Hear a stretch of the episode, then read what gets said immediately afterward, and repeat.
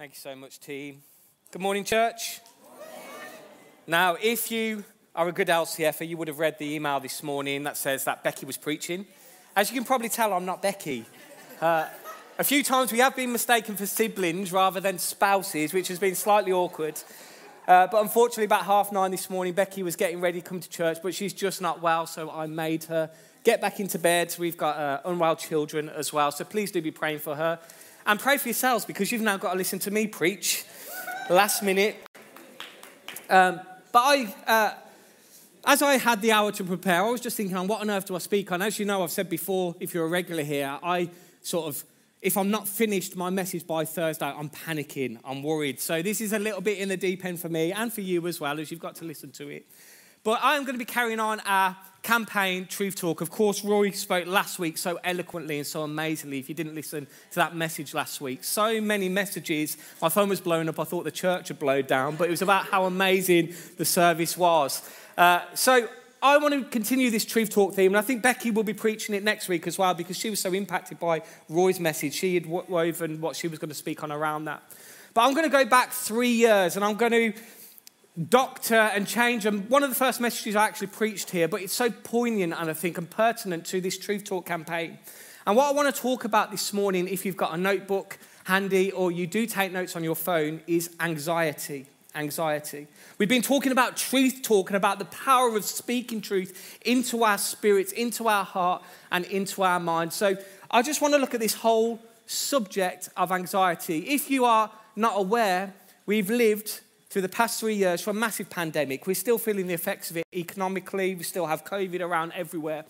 But anxiety has been an epidemic, particularly in our country and the West, for generations. And it's got progressively worse.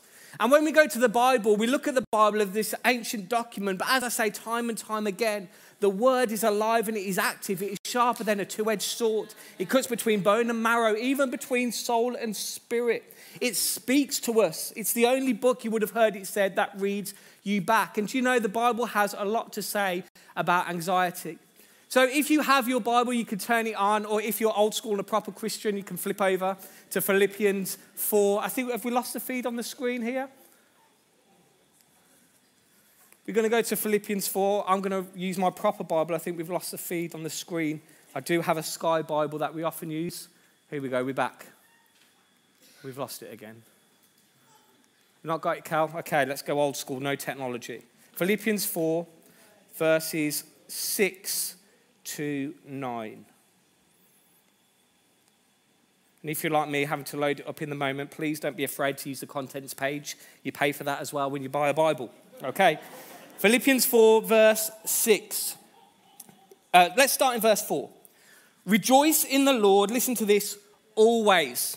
Rejoice in the Lord always. I will say it again, rejoice. He's emphasizing this, the Apostle Paul. Let your graciousness be known to everyone. The Lord is near. I love that. First thing he's told us to do is rejoice in all situations, in good times, in hard times. Why? Because the Lord is near. Don't worry about anything.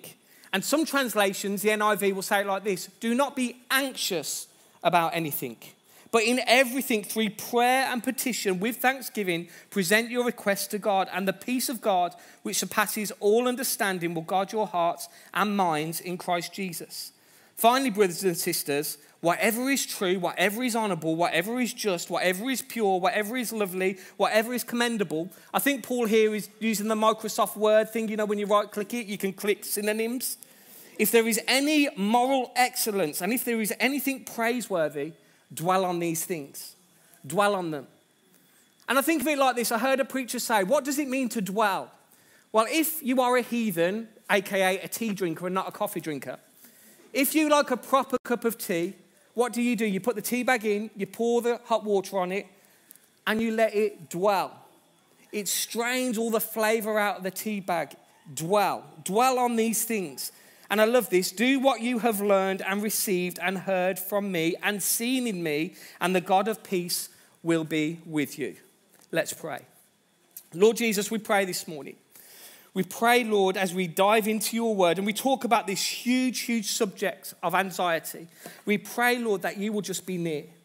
We pray your word over our lives, over our souls, over our spirit, over our family, God, that if we are worrying about anything, that we would be able to learn from the Apostle Paul and dwell on the things that are lovely, admirable, honest, and pure, Father. And we pray as we dive into this subject together, Lord Jesus, that you would just be in and amongst all of it. And everybody said, Amen. Amen. So we may get technology or we may not, okay? So we'll see how we go. So, anxiety, what on earth is it? What is anxiety? We hear it, we see it on the headlines. We know it's an epidemic. We know that more than ever people are suffering with anxiety. But what is it?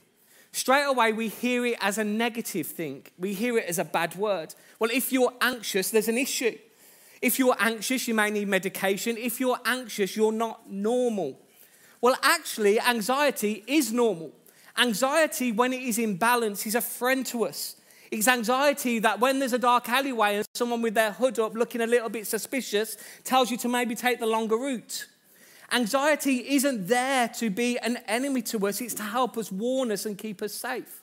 However, the issue in 2023 and indeed for the last couple of decades is anxiety has increasingly got out of balance.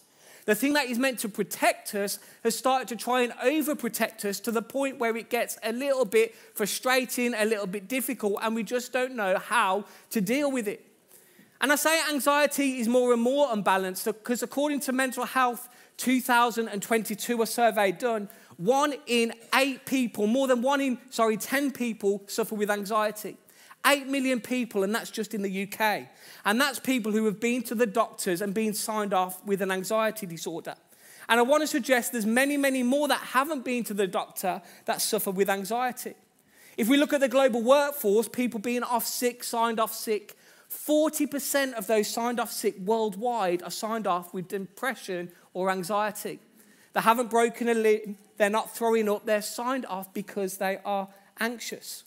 In one study done in 2015 by Psychology Today, it was reported that the normal child, the normal, which is really important, that word, the normal average child today displays the same symptoms of anxiety as a psychiatric patient in 1950. I'll say that again. The average child today displays the same levels of anxiety as the psych- average psychotic patient in 1950. The word there that I'm stressing is average. It is normal now to be absolutely wriggled and riddled with anxiety. Someone said it like this Fear and anxiety are siblings, but not twins. Fear sees a threat, anxiety imagines one. And I think it's even more difficult when we get into faith and we get into church because, of course, anxiety, depression, mental health issues are taboo in the world. But when you come into church, surely you shouldn't have mental health issues. You shouldn't be depressed. You shouldn't have anxiety. And of course, we go to scripture, we read Jesus' words in Matthew 6 25. He says, Don't worry about anything, don't fear anything. And we've heard the, the axiom 365 times in the Bible, it says, Do not fear. So now we're not just feeling guilty for being anxious, we're feeling guilty because we're not doing what Jesus has commanded. I think we have our slides back. No, we don't. So this slide says this, and I want you to write this down. If you suffer with any sort of worry or anxiety, we can define anxiety like this Anxiety is misplaced faith. Misplaced faith. Why do I say that? You see, to have anxiety or to suffer with worry isn't a lack of faith, it's just faith in a different form. Hebrews 11:1 tells us that faith is the substance of things not yet seen, the things that we hope for. Anxiety is the substance of things most feared. So it's having amazing faith, just faith in the wrong things. It is misplaced faith. And as I said, when we're in church and we're riddled with worry and we're smiling at everyone and we're putting a front on on Sunday morning, when we've had a horrific morning or week or month or year and we're just so worried and we're trying to get it together, do not be guilty if you have misplaced faith. Do not be guilty because anxiety is not a sin. It is not sinful to be anxious, it is an emotion. Anxiety is not a sin, it's an emotion. Will it lead to sin if it has its way? Absolutely. When we try and fix anxiety by self prescribing things, and that could be anything from prescription drugs, it could be alcohol, it could be escapist behaviors like binging 12 series of a Netflix program to try and numb feeling or numb thought or numb worry, that's when it gets sinful. But anxiety, in and of itself, is not sinful. Max Lucado says it like this in his book, Anxious for Nothing. He says, Here's a little checklist to ask yourself if you think like you're dealing with worry. He says, Are you laughing less than you used to laugh? Do you see problems in every promise? Would those closest to you describe you as increasingly negative or critical? Do you assume that something bad is going to happen to you or a loved one? Do you dilute or downplay good news, listen to this, with doses of your own reality? Remember a few weeks ago we looked at self talk? When we construe something in our mind that didn't actually happen, but we started to believe it ourselves? Do you magnify the negative and dismiss the positive? Many days, and that's the key because we all have days like this, but many days would you rather stay in bed than get up? And given the chance, would you avoid an interaction with others for as long as you possibly can? And of course, one or two of those isn't a problem. It's maybe just a seasonal thing. It's maybe something that we're just going through and, and we get out of it. But actually, if you look back at your year, your months, and you can tick five or six of those 10 things off, maybe you are struggling with some form of anxiety. So, of course, the question is if anxiety has been around for a long time, why is it so bad now? That 40% stat, that more than one in 10, 8 million people in the UK suffering with clinical anxiety. We know from Paul that anxiety has always been a problem. If we're told not to be anxious, he presumes that we will be. Why is it so bad now? Well, we have these cultural analysis. These are clever people these are the clever people I read to make me sound look clever. And they look at society and they look at the brain and they look at cultural interaction and they look at relationships. And there's all these studies about key moments, key defining times in humanity. So we think of like 1440s, the Gutenberg press, where books no longer had to be hand manuscribed, they could be done in mass production. Information started to flood the world rapidly. We look at the invention of the clock, where people start to clock in and clock out. It wasn't just about the sun. We look at Benjamin Franklin, who was credited for inventing electricity. We look at the light bulb, we look at the computer, we look at air travel, we look at the car, all these defining things that have just changed, albeit a little, the trajectory of humanity that has seen us now in a society that is unrecognizable from even a century ago. Well, scientists, when they look at anxiety, they look at one year, 2007. And they coined this year the beginning or the unofficial start of what we call the digital age. See, a few key things happened in 2007. Number one, the holiest one was the invention of the iPhone. Steve Jobs, do you remember the clip where he got up and he talked about having a music device, an internet device, and a phone? And I say it all the time if you've got Androids, we'll pray for you at the end. But iPhones were invented in 2007, the App Store, all these amazing things, Apple started to go global. Twitter went global, Facebook went global. If you remember, you used to have analog TVs. Maybe some of you old school people still have the, the aerial in the loft. But in 2007, it was the digital switchover. Do you remember that? Everything began to go digital. In Silicon Valley, the, the Intel switches they use in computers started to be manufactured at a, a mass rate. And of course, this was fantastic for, for humanity. And as I've said before, we can do everything now from our phones. The things that we used to have to have 50 things for, it's all now stored in one handy device. Technology has made our lives infinitely easier. But it has also, these scientists tell us, made it infinitively more difficult, especially culturally and relationally. You see, anxiety, if you look at the stats we have in just the short time, really from 2007, has rocketed since that time. And you will know this in your own lives. Maybe you have got 1,500 friends on Facebook, but you've got not one real friend in real life.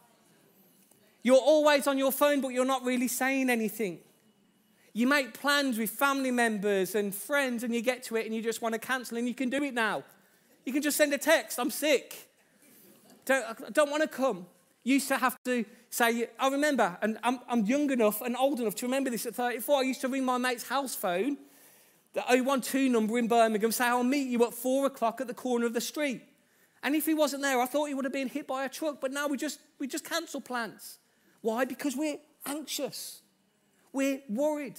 emails flying left, right, and center. Our, our information overload in our brain has literally changed, scientists tell us, our neurobiology. It's changed the physical structure of our brains. Technology, 2007 is a time that was fantastic for lots of reasons, but also awful for a number. And I love what Paul says in verse 9 here. He says this Do what you have learned and received and heard from me and seen in me, and the God of peace will be with you. So, of course, Paul isn't living in the digital age. He hasn't got an iPhone. He would have if he was here, but he didn't, okay? He didn't have to suffer with all these things, but he had his own bout of anxiety as well. And when he's telling people not to be anxious, he's not doing this from like a sort of nice Christianese place. He's not sitting on a beach in Barbados with a mocktail with a little umbrella in it, sunning himself, getting a tan. He's actually writing this from a prison cell. He's telling people not to be anxious from a prison cell in Rome. And I want to suggest when we talk about anxiety, the Apostle Paul is an expert practitioner in what it means to deal with anxiety. And yes, we have modern medicine, which I would say if you have been prescribed a drug from your doctor, do not neglect taking it. Does God heal? Yes, but sometimes it's through a little tablet that will help you for a season. I just want to put that out there. Medicine is not evil. We are not opposed to medicine in the kingdom of God. Sometimes that's a miracle in itself. But God also works in loads of different ways. And Paul telling us not to be anxious is this expert practitioner who is saying, just watch how I do it, watch how I live, watch how I speak, watch how I act, and you will learn the truth of how God works in your life. So, with that umbrella verse of Philippians uh, 4, 6 to, sorry, 4 to 9, we're going to go to Acts 16. Acts 16. I'll give you a moment to flip, flip over there. And we're going to start at verse 22. And let me just set the scene. Paul and Silas, his right hand man at the time, were out preaching. And they were preaching, and results were happening. People were getting healed, people were coming to faith, people were being set free. And they get into an altercation, which is a very interesting one. You can go home and read it for yourself at the beginning of uh, chapter 16. But they essentially upset the mobsters of the city and end up in prison. And these mobsters obviously had sway in the town and started to turn everybody against them. And we pick up the story in verse 22. It says this The crowd joined in the attack against them, that's Paul and Silas. And the chief magistrate stripped off their clothes and ordered them to be beaten with rods. After they had severely flogged them, this wasn't just a little tap on the hand, after they had severely flogged them, they threw them in jail, ordering the jailer to guard them carefully receiving such an order, listen to this, he didn't just put them in the cell at the end, he put them in the inner prison, and just to be safe, he secured their feet in stocks. So they were chained in the middle of this prison.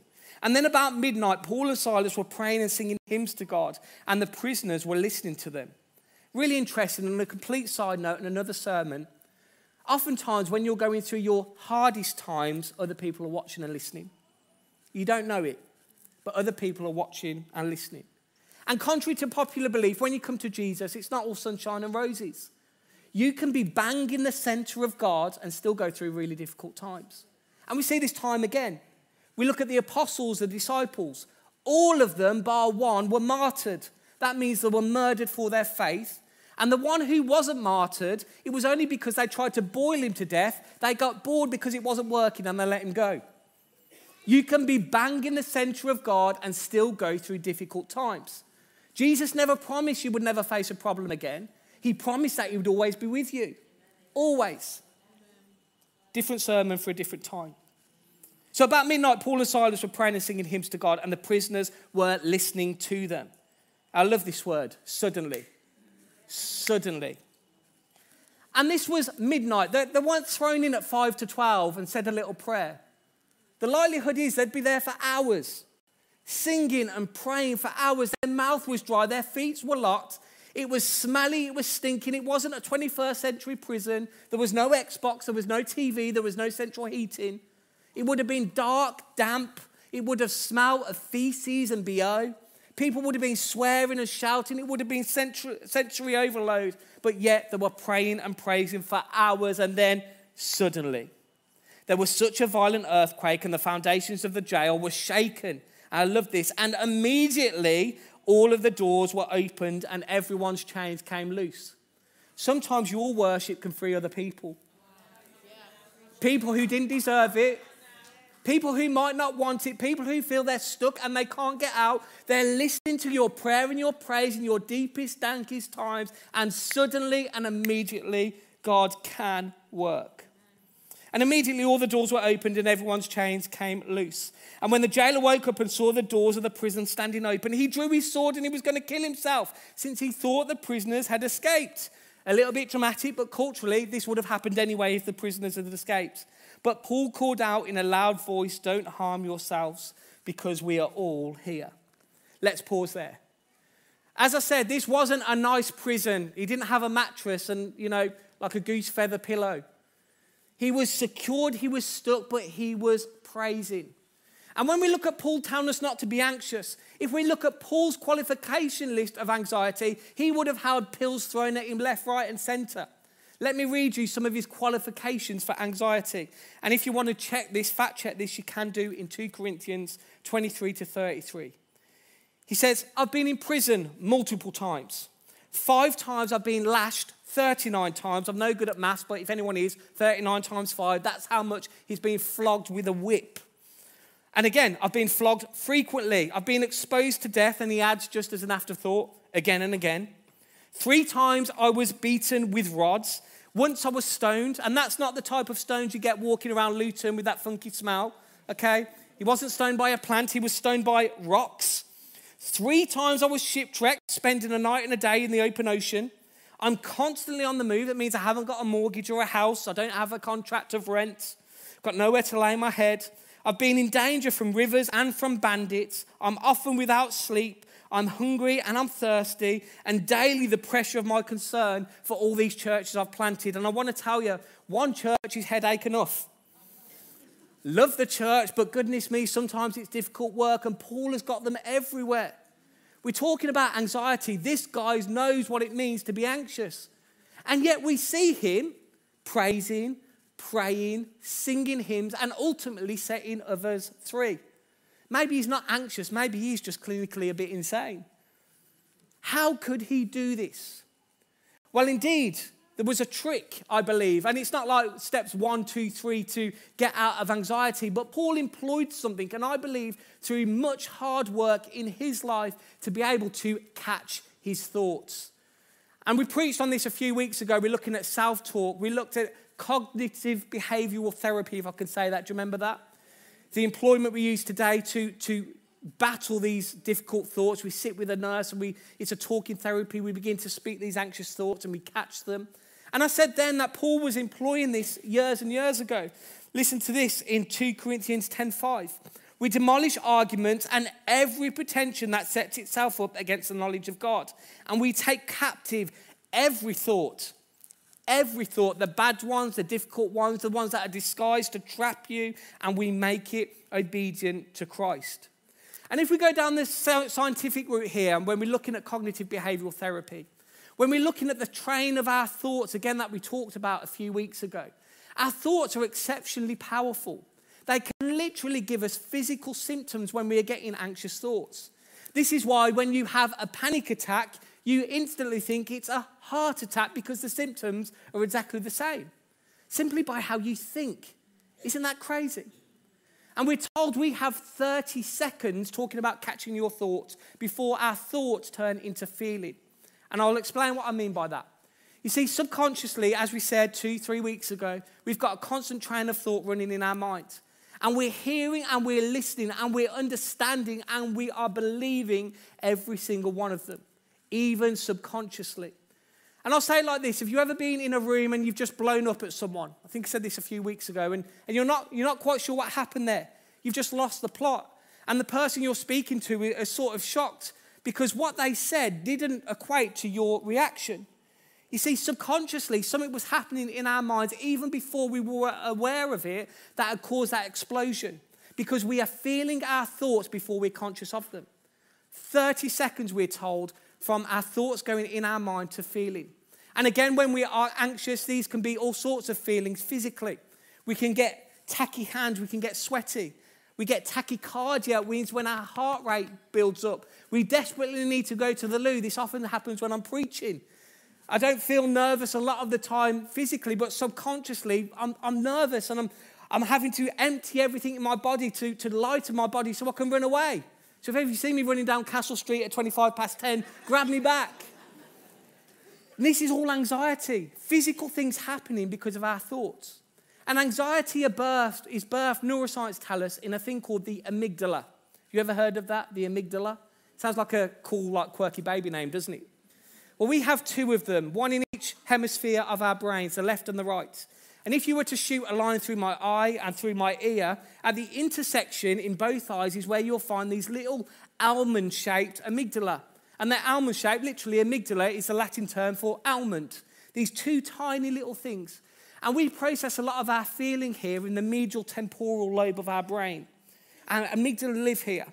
And our amygdala, as I said right at the beginning, helps us and it keeps us from danger. But as soon as it gets unbalanced, we have a problem. So if a double decker bus was to run now through these doors and crash into the doors without even thinking about it, you would feel your thoughts and you would jump out of the way as best as you possibly could.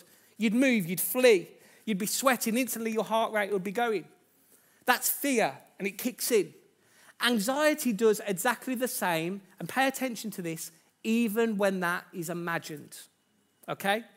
So a bus doesn't come in and crash through the doors, but if you imagine it and you believe those thoughts, the physical sensations in your body will kick in exactly the same as that happening. Isn't that crazy? You know, when God tells us we're a wonderful creation, we really are. Our body can do amazing things for the good and also for the bad. Said it before, Genesis 1 26 to 27, we see God creating humanity. We're told that God creates us in his image. And that doesn't necessarily mean he stood there looking like me. Um, he's probably a lot better looking than me and probably a bit taller. Okay, but when he creates us in his image, he's talking about his personality, his characteristics. And Throughout Genesis, we see God creating, talking, and breathing, and functions happening, planets birthed, and trees and animals. And we have, albeit on a much smaller scale, that same inherent quality to create. We see everything around us the piano, the drums, the stage, the church, all of these things that we see around us physically started as an inception in our mind. And then we engaged our hands, and like God, we don't have the ability to speak and create, but we can think and we begin to create. And as I said, the same thing happens with our thoughts and in our own bodies. And we're told that when we begin to think in our mind, our brain literally changes its structure and it makes these pathways called neural pathways.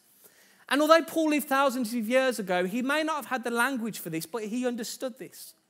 The fourth father of neuroscience is a man called Santiago Ramon y Cajal, and he lived in the late 1800s and 1900s. He was the first neuroscientist, as I said, the forefather of neuroscience, to win a Nobel Prize in 1906. And he was regarded as the foremost authority on the structure of the nervous system and indeed the brain. And in 1930, he put this paper out talking about the brain and the neural pathways. And he said, when we think, we make these pathways in our mind. And the more we think, the deeper that path goes. And if during lockdown you went out into some countryside and you were walking across fields, you would have seen those paths in fields that have been created because people have walked on them constantly. There's no concrete there, there's no asphalt, but the same people have walked the same path and they've made this path through a field that wasn't there before. The same thing happens with our thoughts, he said. And he said, once you've made them, you will always travel down them. So when we react to situations in a certain way, time and time again, that becomes like the motorway in our minds. That's the, the path we always take, even without thinking about it consciously. We're running down that path. We're walking down that path. We're making it deeper. And he released in this paper the, the, the thing about the brain, these neural pathways, and he said, he used these terms, which are quite pompous, but they are fixed and they are immutable. These pathways in our mind are fixed and they are immutable. In Brummie language, which where I'm from, it means you can't teach an old dog new tricks, is what he's saying essentially. He says, once you learn a pathway in your mind and you travel down this path, there's no way you can get out of it. And it was accepted as science. The boss said it, we believe it. And then in 1948, a Polish neuroscientist came along called Jerzy Konorski. And he looked at this paper from Santiago Ramon y Cajal and he said, I just don't believe this. He says, I believe you can teach an old dog new tricks. And of course, he was laughed at. He was told, don't be ridiculous. Once those pathways are in our mind, that's always how we're going to live. And of course, as believers, that's very difficult for us to hear. Because we're told in 2 Corinthians 5:17 that once you come to Jesus, you are a new creation. You're a new creation. The old has gone, the old has passed away, the new has come. But the science is telling us, well, no, that's rubbish. That doesn't happen. And Jerzy Konorski held on to this and he, he termed this phrase neuroplasticity. Neuroplasticity, it's a mouthful. And he suggested that once these paths are created in our brain, that we can change the paths. We can take an A road, if you want, off the motorway and literally restructure the physical makeup of our brain. And as I said, he was laughed at. We hop forward 12 years, 1960s. Obviously, science has come a long way, studies on the brain, people looking at scans and, and have these two papers, neuroplasticity and fixed and immutable. And the science showed that actually the pathways can be changed. That although Santiago Ramon y Cajal was an amazing neuroscientist, a forefather taught us a lot, Jerzy Konorski's theory of neuroplasticity was right. Now, this sounds ridiculous. Why are we talking about science in church? Well, it's biblical. Romans 12, 1 to 2. Do not conform to the patterns of this world, but be transformed by the renewing of your mind. Again, Paul lining up exactly with what we've discovered today. And this should give us hope. If we're stuck in a pit this morning for 10 years, 20 years, 25 years, we're going down these pathways of anxiety, we're crippled with worry, I want to tell you there's hope. There is hope, and hope has a name, and his name is Jesus.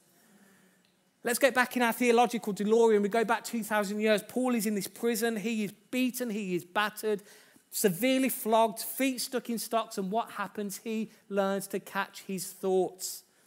Desperately, thoughts are trying to go down the M1 of worry, but he's taking the A road of peace and hope, and he is praising and he sees peace. And suddenly, I want to tell you if you've been stuck for years, decades, months, days, suddenly can happen. Suddenly can happen. Immediately can happen. God works in suddenlies and he works in immediatelys. And God can work and will work that way. And sometimes he'll work a lot more slowly. And he'll, he'll work much more like a double decker bus rather than a Ferrari. He'll work slowly. And when we look at this Romans 12, 2 about being transformed by the renewing of our mind, I think sometimes we think of that as an instantaneous thing. It happens instantly. But maybe, maybe it happens really slowly and incrementally as well. And we can get really discouraged when we see the immediatelys in somebody else's life and we're sort of traveling the A road on the, the big red double decker bus and they're in a Lamborghini, go four miles, 400 miles an hour. But actually, sometimes we just need to tell ourselves, even if we don't believe it, that hope has a name and his name is Jesus.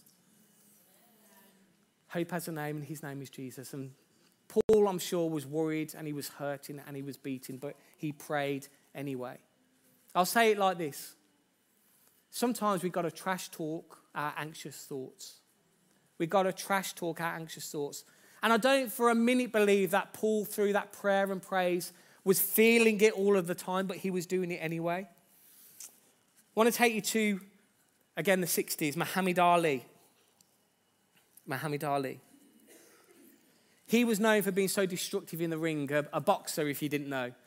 I've never really been brought up on boxing, but Becky's family, uh, she's from Gypsy heritage, if you didn't know. I'm sure we mentioned that before, but I just love boxing. And Muhammad Ali was absolutely destructive in the ring, but it was also really destructive outside of the ring. You see, he was known for his trash talk. Listen to this. At a, a weigh in, was fighting someone. He looked at this boxer and he said, I've wrestled with alligators, I've tussled with a whale, I've done handcuff lightning, and I'd throw thunder in jail.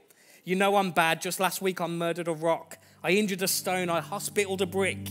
I'm so mean I make medicine sick. Trash talk. And what he was doing, he was getting into the brain of his opponent before he threw a left hook or a right hook or a jab, before he dodged and dived, he was getting into the brain, into the thought processes of, of his opponents and making them doubt. And sometimes, church, you've got to fake it till you make it. You've got to fake it till you make it.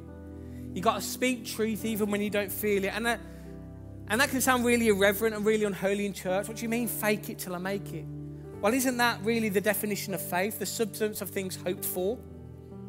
I want the substance of things hoped for. I'm here now, but I hope for this. Sometimes you've got to fake it until you make it. I say it like this it's not inauthentic, it's faith centric. And we need to understand when we do this, when we speak truth, even when we don't feel truth, when we speak positivity and all the negativity and anxious thoughts, it does something to our brain. Listen to this from Dr. Caroline Leaf. She is, I, don't even know what her title means, but I'll read it anyway. She's a cognitive neuroscientist with a PhD in communi- communication pathology, specializing in metacognitive and cognitive neuropsychology. I think she'd have to have like a fold out business card for that title. But she says this Thoughts are real physical things that occupy mental real estate, moment by moment. Every day you are changing physically the structure of your brain simply through your thinking. When we hope, it's an activity of the mind that changes the structure of our brain in a positive and normal direction. It is with our mind that we reject or we believe the lies of the enemy. It is with our mind that we change the physical reality of the brain to reflect our choices. It is with our minds that we decide to follow God's rules and live in peace despite what is going on around us. Again, isn't that cognizant of what Paul and Silas are doing. It is with our minds that we choose to follow the lies of Satan and spiral into mental, physical, and spiritually, spiritual disarray. Be conscious with how you think. What this tells us is although the presence of anxiety may be unavoidable, the prison of anxiety is totally optional. Say that again.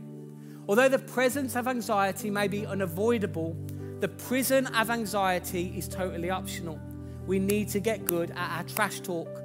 And going back to Becky's message, don't cuss, don't curse. Holy trash talk. Muhammad Ali, holy trash talk.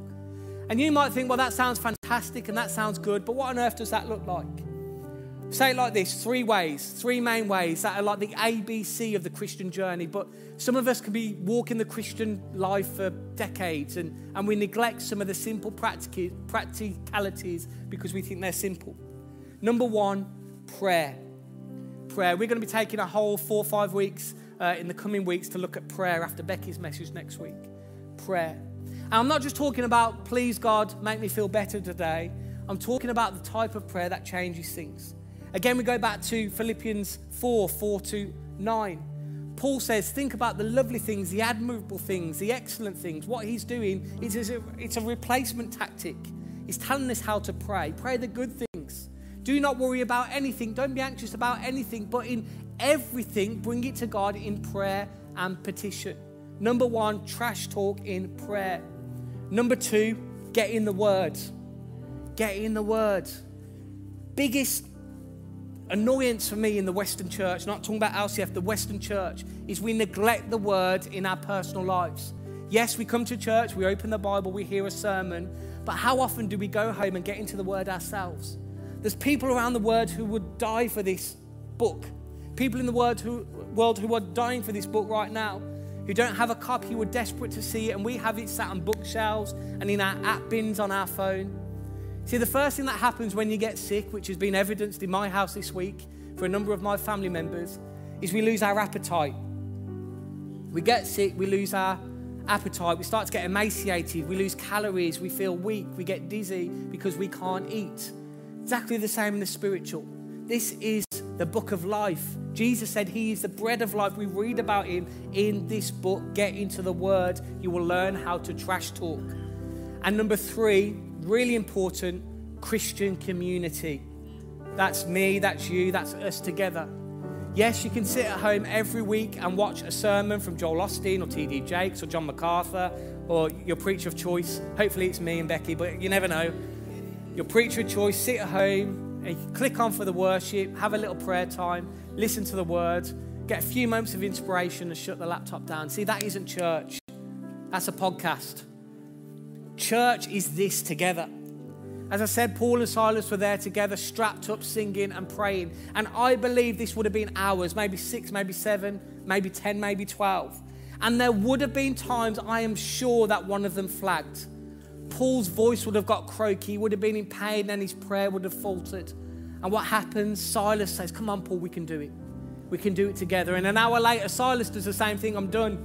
I'm like lightheaded, my throat's croaky, I need water. And Paul says, Silas, let's get it together. Let's do it. We see a very different Paul in the book of Timothy, 2 Timothy 1 and verse 15. He says, He's talking to Timothy, he says, Timothy, everyone's left me.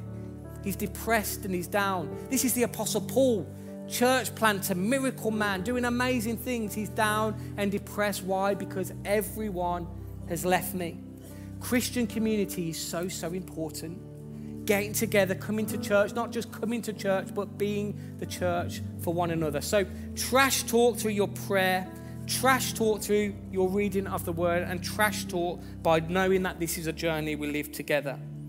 And finally, as a band come back, a few practical things. If, if you are prone to worry and to be anxious and to get into to holes where you just feel like you can't escape, maybe you're not ready to share that with a prayer team member or someone at church. But there's a few things in your life that you can be mindful of that you can put, I believe, in place to help you manage some of those pathways that you find yourself walking down.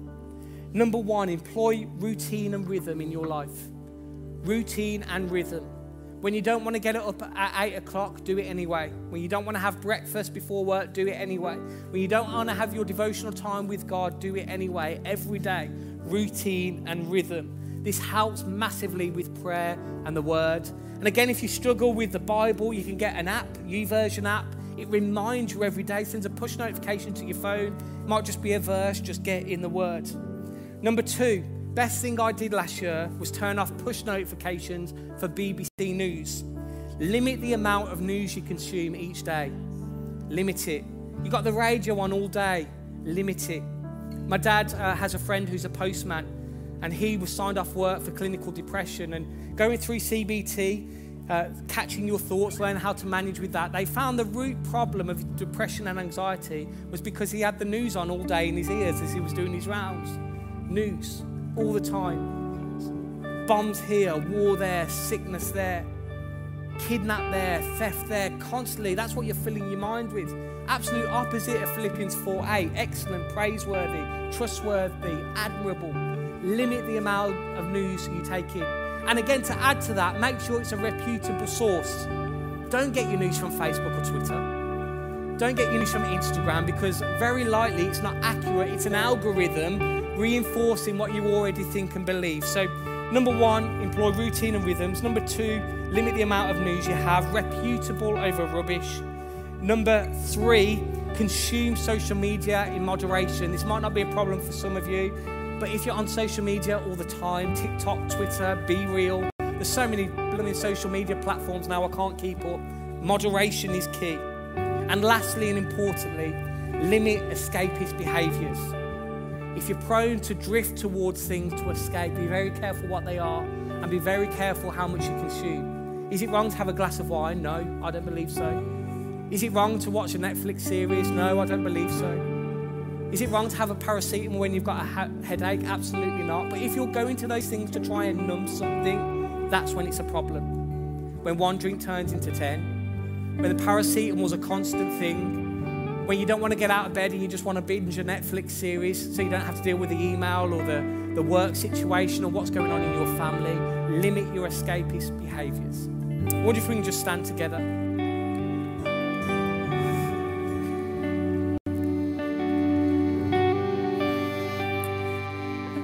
As I said, anxiety is a massive, massive epidemic.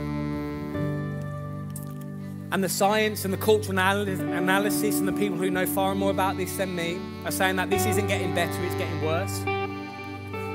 And I honestly believe, with all that is in within me, sorry, I honestly believe that Jesus is the answer for this. And of course, I'm going to say that, my preacher, my pastor.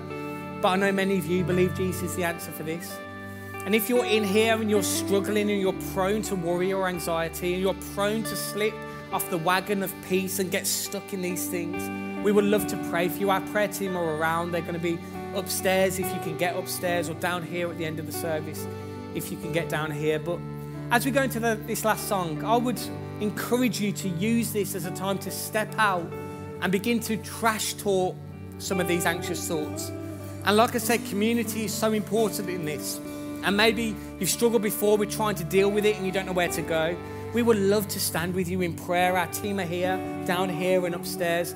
And during this song, please feel free to come forward if you would like prayer um, for anything really, but particularly if you're prone to these worrisome and anxious thoughts. Thanks, Liz.